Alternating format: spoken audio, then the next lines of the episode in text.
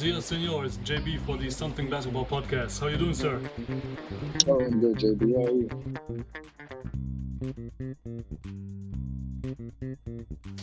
Ladies and gentlemen, let's talk about something. Fair enough. There's so much stuff we could talk about. So why not talk about something cool that we all love and enjoy? Welcome to Something Basketball, your English spoken basketball podcast straight out of Germany. I'm your host JB, and today we'll make every Disney aficionado out there happy because I found Cinderella for you.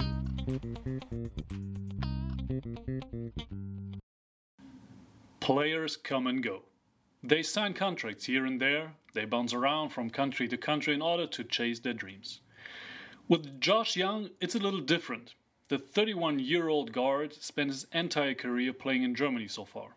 Ever since finishing college and leaving the US in 2010, Young has been with a total of three clubs. Doesn't sound spectacular, right? Well, he's proof to the fact that starting off your career on a lower level does not hurt at all.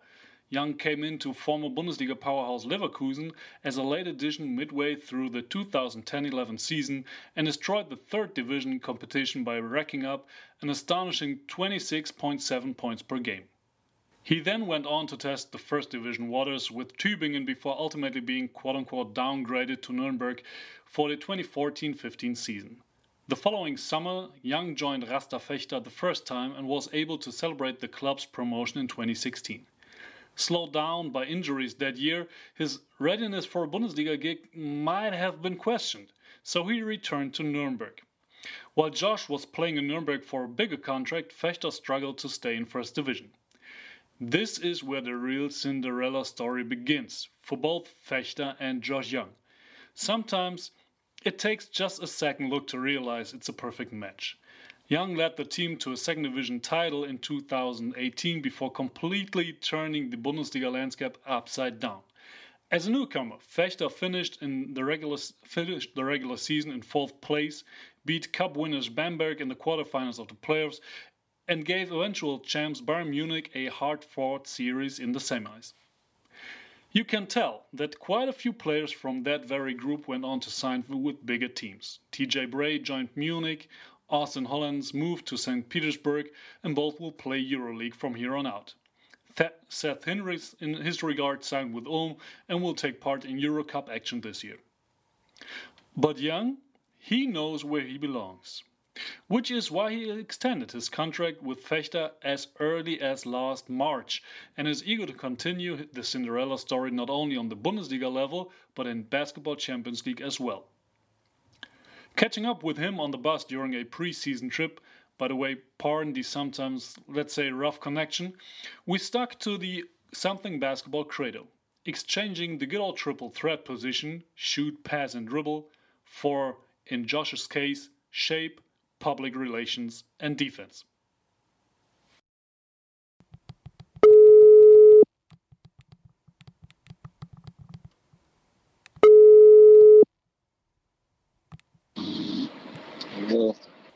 Josh Young for the Something Basketball podcast. Welcome while sitting on the bus, sir.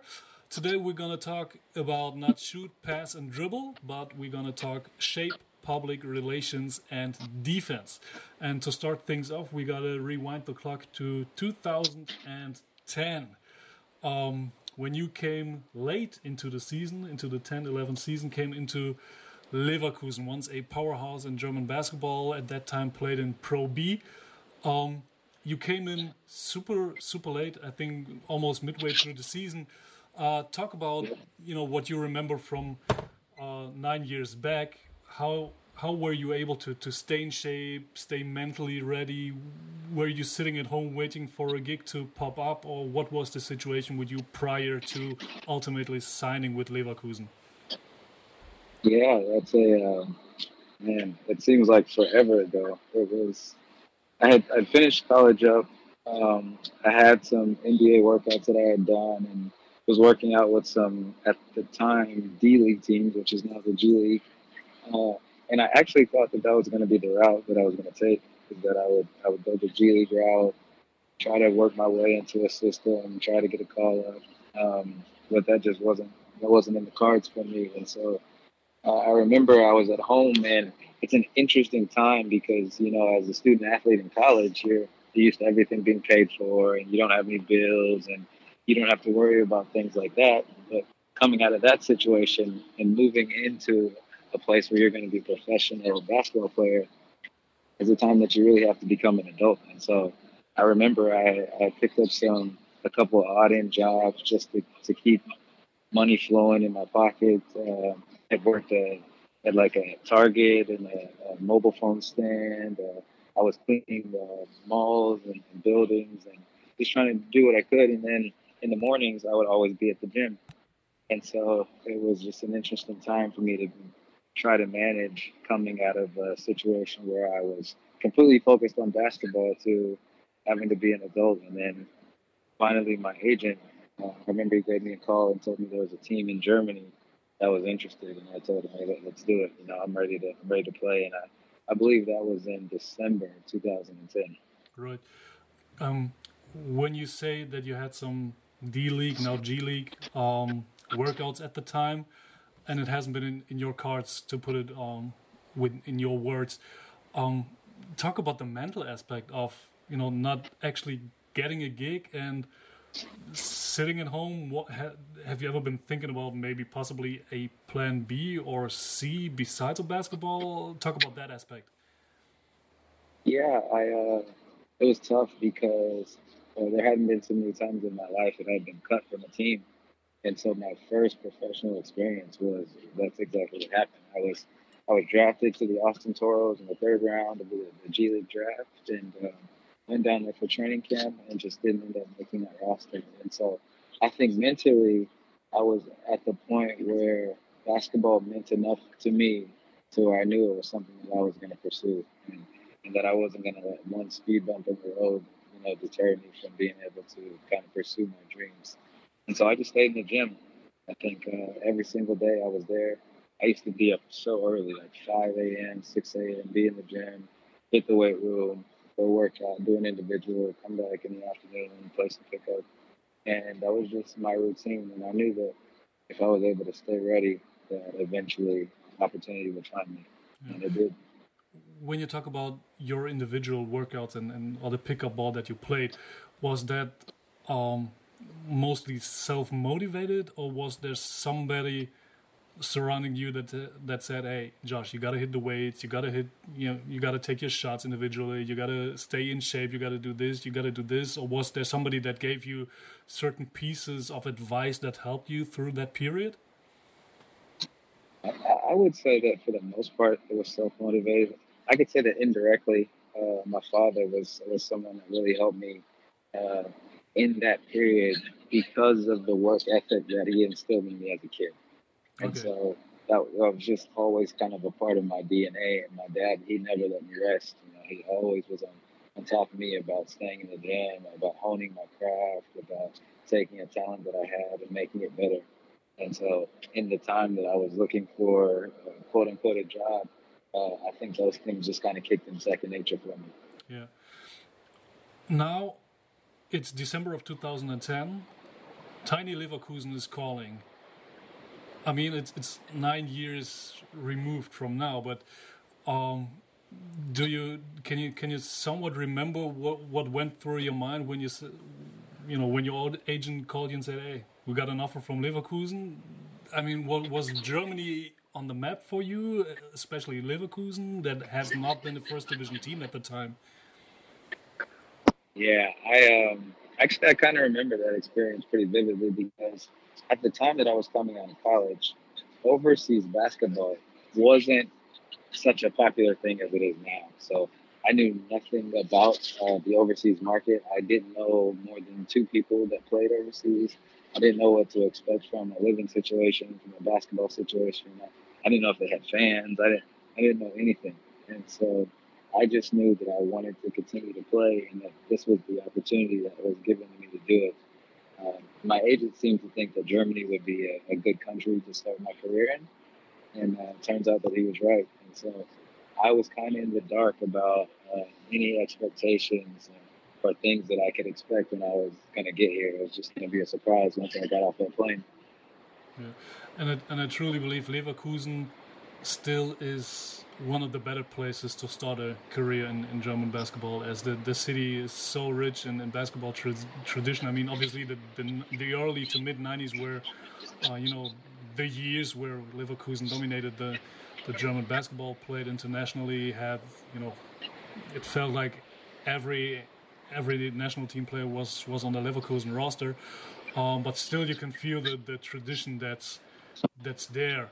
Um, what what's been the biggest obstacle for you personally that you had to overcome once you came into Germany? besides driving stick. um, yeah, that, actually, that's what I was going to say. Um, that, was, that was definitely a big one for me. Um, I think that uh, what I found, even just throughout my years, is that a lot of people uh, are able to speak English so I could say language barrier, but I, I don't know that I ever had an extremely difficult time with that. I remember there were there were small things that I had to get adjusted to, like um, bagging my own groceries at the grocery store. And the first time that I went to the grocery store, and I bought all this stuff, and then I just let it kind of swipe through it, like the lady swiped through all my items, and I was waiting for her to put it in a bag. and the line behind me was so long, and, and people were really upset with me because I hadn't bought I hadn't bought a bag. I didn't know that I had to have a bag. I didn't know that I had to bag my own groceries. And so I think there were little things like that that as time went on, I, I slowly and quickly learned things about the culture and about the people. But the adjustment for me, I think, wasn't that bad. Yeah. Um, when I when I said that Leverkusen once was one of the biggest powerhouses in, in German basketball and has a, a super rich tradition, um, you know, as we already said, Leverkusen nowadays is, is playing in, in second division. Um, but when you look back at the, the 10 11 season and let's say that half a year that you spent in, in Leverkusen, um, in what regard gave that period of time give you a chance to learn and understand how basketball in Germany works, how the league is set up, the, the power levels of Pro B Pro A, and and then and then uh, ultimately the the Bundesliga? You know, I think that was kind of an ever evolving thing for me. Uh, I can't say that I learned everything in those first few months that I was there in, in Leverkusen, but I, my coach was from America. He's from the Chicago area, and so and he had also played there. And so I think the adjustment for me, he was able to kind of help me learn about the the biggest thing was the beginning was uh, not traveling um, with like a sweep through move. It's one of the biggest moves that we use in, in the states and and in Europe it was to travel. I remember that was one of the first things that he would teach me.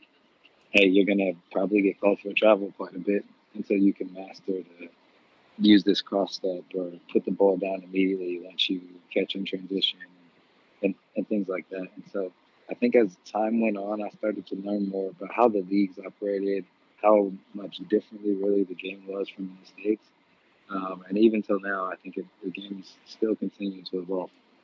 Yeah, and and it, and I truly believe it's it's for the better of the game overall. You know that it's not totally static, but it's evolving, and from time to time there are little uh, adjustments uh, within the regulations and stuff. Um, after after Leverkusen, you played three years with with Tübingen and before ultimately moving on to to Nuremberg. Um, and during that stretch, you saw it all. As I said, coming into to Leverkusen Pro B and then playing all the way up to the to the Bundesliga level. Um, at what point did, did you realize for yourself, yeah, I am ready for playing in the BBL? I can contribute on the BBL level, or um, have there has there been any have there been any, obstacles for you personally where you'd say hey i gotta work on this and that um, when it comes to, to my repertoire when it comes to, to my toolbox that i can bring to the table in order to get me a, a constant job on the bbl yeah. You know i think i've always been one that's um, not really lacked confidence in, in my playing abilities um, I can say that coming coming out of college was a difficult time for me because it, I didn't have a, a, great senior season. I had had some uh, ups and downs with just the, the, situation that I was in, and, and actually I wasn't sure that I wanted to play basketball anymore. So coming over to Leverkusen, one of the things that my coach did beautifully, and I think that is an important job for many coaches, and I think they hold the key to a lot of players' futures, is that he was able to re-give me that confidence that I kind of had throughout my life, um, putting me in good situations to be able to kind of shine. And so, following that season at Leverkusen, I knew that I was ready to play at a higher level. I was able and fortunate to be able to work out with some BBL teams and had done really well in those workouts. And so I knew it was I knew it was a league that I would be able to play in. And then once I got in the league, it was just about kind of finding my niche, finding the, the place where I fit in, how I could help my team to be successful, what's going to be my role. And I think once you find those things as a player, it really helps you to be successful in the court. And I was able to do that.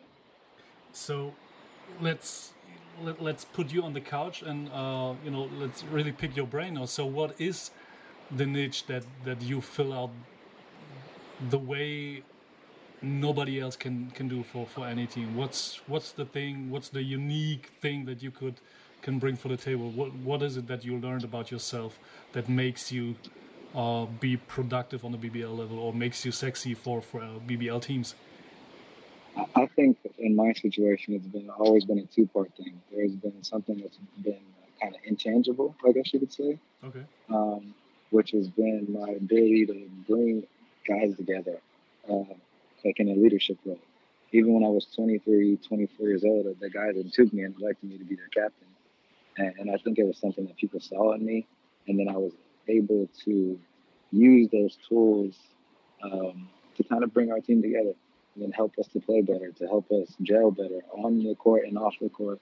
Uh, bringing guys that were Germans with the guys that were foreigners and kind of making sure it's just a team and that we're not having different cliques and, and, different segments of the team. And that's always been something I think that's kind of been uh, one of my strengths. And then on the court, I think being vocal um, and being able to really just score the basketball. I think you can always find a position for someone who can shoot the ball. And I've been able to do that throughout my career. And I think it's been one of the reasons I've been able to prolong it. When we talk about being verbally active, um, I truly believe there's there's two sides to, to that equation. You can have somebody who was taught by the coaches to be verbally active by you know just repeating and overly repeating being verbally active in, in practice by the coaches demanding every player to to just do that um, and I think on the other hand to, to be very to be really consistently be verbally active um, it's just you just got to be exactly this. What what type of guy are you, and and where when you say yeah that that's somewhat in my DNA possibly, um, where does that where does that come from in in your case? Uh, I think it comes from being a kid um, and having an upbringing from my parents to always be someone that stands out and not just um, not just in the things that I say, but also in the things that I do. And so I think when you take on that type of attitude, it kind of causes you to, to rise to the occasion and it causes you to, um, to become a leader in certain situations. And so, in a lot of the things that I played on as a kid, I was the kid that was playing at a higher level, and then also the guy that was uh, communicating at that same level. Both of my parents were educators. You know, communication to them was extremely important. And so I think in taking I've taken that principle and I've been able to apply it across the board in my life. And that just falls in the same scope of being on the basketball court and understanding how important that is in, in, in everything that we do. Yeah. And when we talk about uh, being verbally active, I have a front runner to, uh, you know, to, to jump in for you just in case uh, you have to sit out a game or two because of I don't know maybe maybe a, a stomach virus or so, and it's gonna be Luc van Slooten. Yeah. I mean, I mean, he is. Uh, to everybody who does not know who Luc van Slooten is, he is a born 2002, I believe. Um, one of the, the up and coming German youngsters who's on the Vechta roster. And I mean, Luc, he hasn't played many games last year for you guys in, in BBL. I think maybe three, two, yeah. four, five games. Possibly just saw a couple seconds. Um, but he is super active on the bench, always cheering, cheering on the guys. When coach is taking a timeout, he's the first one to to jump over, uh, to jump on the field and give everybody a high five, cheering everybody on, constantly talking to people. I mean, he's he's never stopping. I mean, is is, is this something that that he saw that he saw uh, you doing and he just adapted it, or is, where does that come from when we talk about him? That's a great question. Uh, first off, he's an unbelievable kid, uh, very intelligent, great basketball player. Uh, we're, we're, extremely blessed to be able to have him on this team. Um, but I think it's probably a, a, combination of things. You know, I think he's able to see great leadership um, here at Rasta. You know, we play for an unbelievable coach that is a team first guy everything is about uh, making those around you better, um, making sure that everything is about the system, about the team. And so I know that he's able to be under that leadership every single day, and that has an effect on him. And then we have guys, I think, that are able to mimic that same message that we're here for each other, that we do everything together, we fight for one another. And I think that he's just taking that to heart. And so when you see him on the bench and he's getting rowdy and it, it's genuine, you know, and I think those are the type of things that make teams successful to have people like that, especially a guy who's not giving a lot of minutes last season, uh, who's really there in a support role, supporting role, but does that to the best of his ability. Absolutely. And it's super contagious. I mean, when you have a chance to, to watch a Vechta game on, on TV and, you know, you can see the, the five guys on the floor giving all they got, but when you when you look at the bench, I mean it's it's outstanding. That that's something that yeah. very few teams have. I, I truly believe. Um, and we got to talk about that very Vechta team um, before we, we talk about the, the upcoming season. Um, last season was a, a total blast for everybody who had the chance to, to watch you guys play. Um, and from experience, I know that over the course of the season, a team is super close and it's uh, trying to avoid somewhat or most of the stuff that you know is being thrown at it, especially when we talk about the the media. Um, but at what point did you, or did you guys even have a chance to, you know, block it all out? What's what's surrounding you guys, and and if if so or not, did it have any effect on, on the style of play that you guys put on the floor? Um, I can I can tell you for sure that uh, nothing that happens outside of our team is going to affect anything that happens inside of it. Uh, and again, that, that comes from our leadership. You know, I think uh, our coaching staff, Coach Calles, they do an unbelievable job of teaching us principles and things that we stick to and and uh, things that we do on the court. And that's really our main goal is to be as good as we can be at the things that we do. And so last year was it was such a blur because we weren't expected to be good. Uh, people didn't have any expectation of us to do anything special. But I think within the locker room of, of our guys, we really knew that if we were able to understand our roles, if we were able to play much harder, much harder than our opponents, uh, if we were able to defend at a high level, and then offensively, if we could play attractive basketball, that would give us a good chance, chance to stay in a lot of the games in the BBL. What we didn't know was that the formula would work as well as it did. And so, as we were going through the season, all these things were happening, and it's really difficult to really take those things in for what they are when you're in the middle of it. I, I, really want to say it wasn't until after the season that we looked back like, well, that was crazy. Uh, but while it was going on, it was just one game at a time. It was just us uh, doing our job. It was just us trying to win as many games as possible, and then really trying to make history for a club that hadn't been on the map in years. And so, it was it was something that was extremely special, and I don't think anyone can it. And we have to remember that the year didn't start the way you guys finished the season. I mean, you started with, I believe, three, four, five losses in a row, something like this, and everybody was, okay, they're going down again. You know, it's Vechta. We've seen yeah. this before. Uh, what was especially that that early, let's say three to four weeks into the season, um, and and the losses was that just because the the principles that you just touched weren't really in, in full effect, or where did that come from? When you when you rewind yeah. the clock and, and look back on, on the early stages of of last season. Yeah, well, when you think about it, you know, chemistry takes time.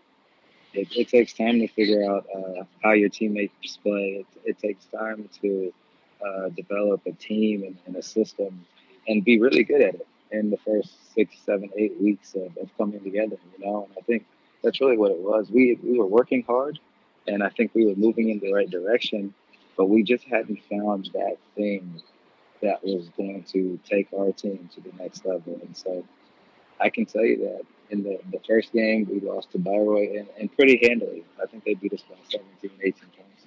The second game, we played Munich on the road, down by 20 in the third quarter, come all the way back to being down by three. And it was in that game that we started to feel hey, we, we are not that bad, that we can play basketball. We can hang in these games. If we make fewer mistakes, we play hard, and we're able to score the basketball. And then in the third game, we lost to Frankfurt at home and it was another step where we lost, but we played better, and so we felt good. And so when we had the chance to, to be on the road and play MBC in that fourth game, and we were able to, to get our first win of the season, it was just like the culmination of us being persistent, sticking to our guns, continuing to do things that we worked on, and then it just finally paid off with, with a win. You know, sometimes if you play good basketball, it doesn't mean that you're going to win the game, but it's important that every single time you step on the court that you're improving and, and taking that approach is what got us to the season that we had last year. Absolutely. And, and there's so much truth uh, to the saying that, you know, the season is super long. You have, uh, and when we talk about the Bundesliga, you got 34 games to develop into a, a playoff contender or at least into to get better um, over those those six six to seven months. Um, and it's it's an awful lot of time where, where you can you know work on your craft, work on getting better as a as a collective. Um, do you believe that when we talk about the 1920 season, do you believe that there are things that might change for you guys as a team now that you play in Basketball Champions League as well and you have a, a way tighter schedule? In terms of in in in terms of you guys not having the the chance to play Sunday, have Mondays off, and then you know go to the lab, go to the gym, and practice Tuesday, Wednesday, oh, yeah. Thursday, Friday because yeah. because there's fewer time in, in between games now. Yeah, yeah, especially, yeah. Especially, I mean, especially plus the fact that. Um, actually, I, I, believe you don't have too many guys that already played domestic and internationally in, in one year. So it's going to be a yeah. new experience for, for, many guys now. So the, the thing is, um, we're moving into foreign territory for actually for most of us, um, but with familiar people. Uh, you know, for a lot of us, for a lot of the guys that are able to come back and then be brought in some really good talent um, to complement the team. And I think that in anything that you do in life, you're always wanting to constantly be better, grow. And that is what we're doing now. You know, going from playing just in the national stage here in the Bundesliga to playing international. And I think for the players, it's something where we have to figure out okay, how do we manage this? How are we able to manage our traveling days, get as much rest as we need to, get the recovery that we need to, still be able to put in the work, and then be effective in the games that we're going to play. And for the coaching staff, you know, how much are we going to push these guys? How much practicing are we going to do? Um, you know, how much contact stuff are we going to do versus individual stuff and conditioning? And so, I think it's a it's a new territory for a lot of us, but it's exactly the place that you want to be in so that you can grow. And so, it's going to be a fun adventure for us to figure that those things out. Yeah. Have you been uh, reaching out to somebody who's been in in that very situation, who's been playing in in, in both uh, you know domestic and, and international competition to maybe get a better feel or better get a better understanding for what it is like? Or is this something yeah. where you say, yeah, we're, we're going to figure it out regardless?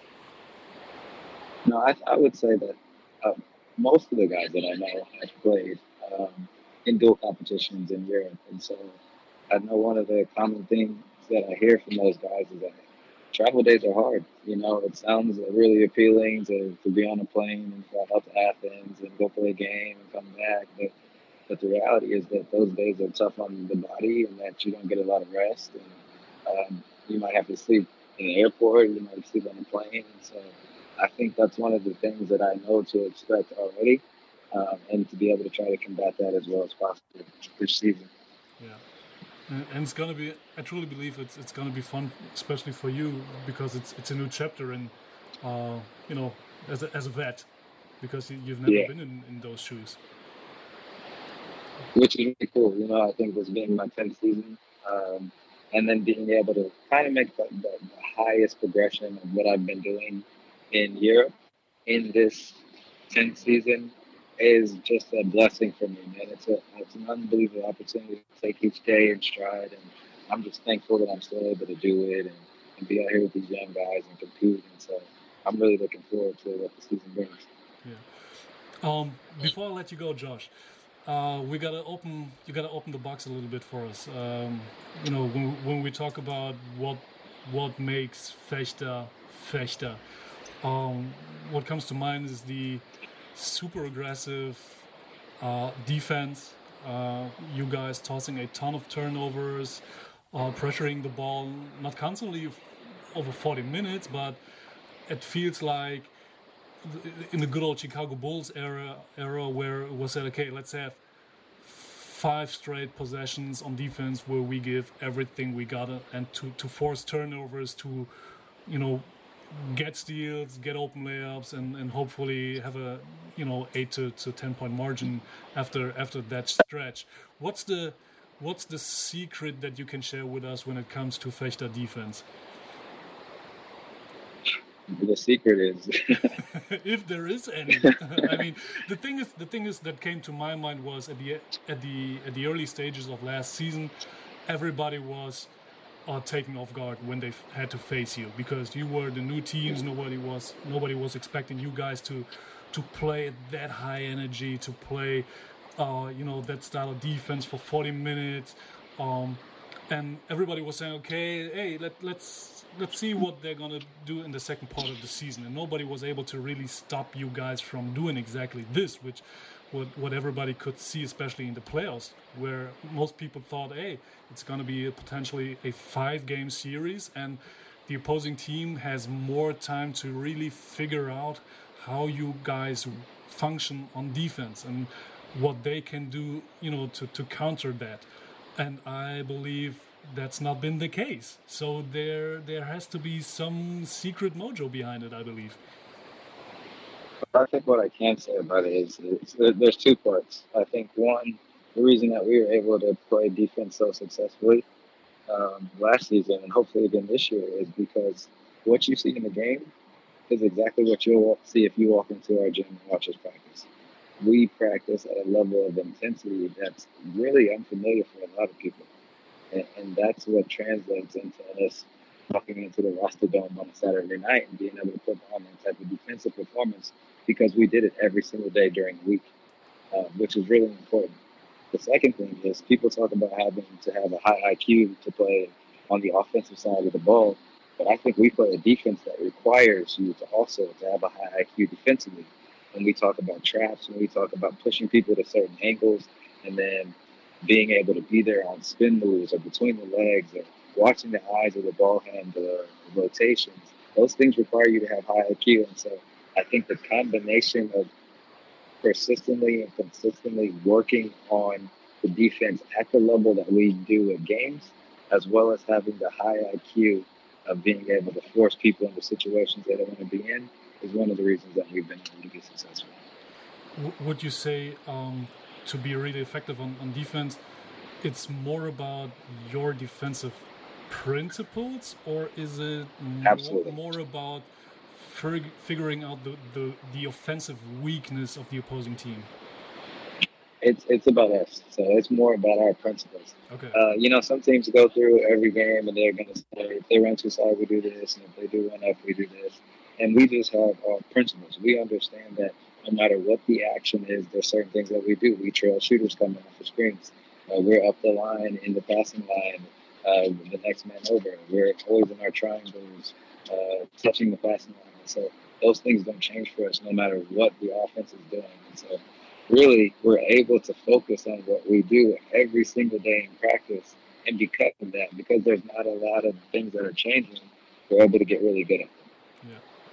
So we'll be super curious to see how the 1920 season unfolds for you guys. We'll have an eye on you guys. Um, so to close this one out, the very last question for you, Mr. Young. Uh, what happened to the big Josh Young superhero drawing from the playoffs? Do you have it in your in, in your apartment, or uh, did somebody sell it on eBay? Where is it? Yeah, actually, I still have it. I still have it. Those things are really cool. So I'm not sure what I'm going to do with it, but it is still in my possession. So, so the, the drawings were handed over to you guys by, by the fans after the playoffs? Yeah, they did that. That was really unbelievable for them to do that for us, and and then they were they were able to give those to us uh, after that last game. So I know a lot of the guys still have them. This is this is awesome. We gotta we gotta somebody has to print T-shirts with with these drawings. I mean, they they hundred percent phenomenal. Yeah, they were awesome.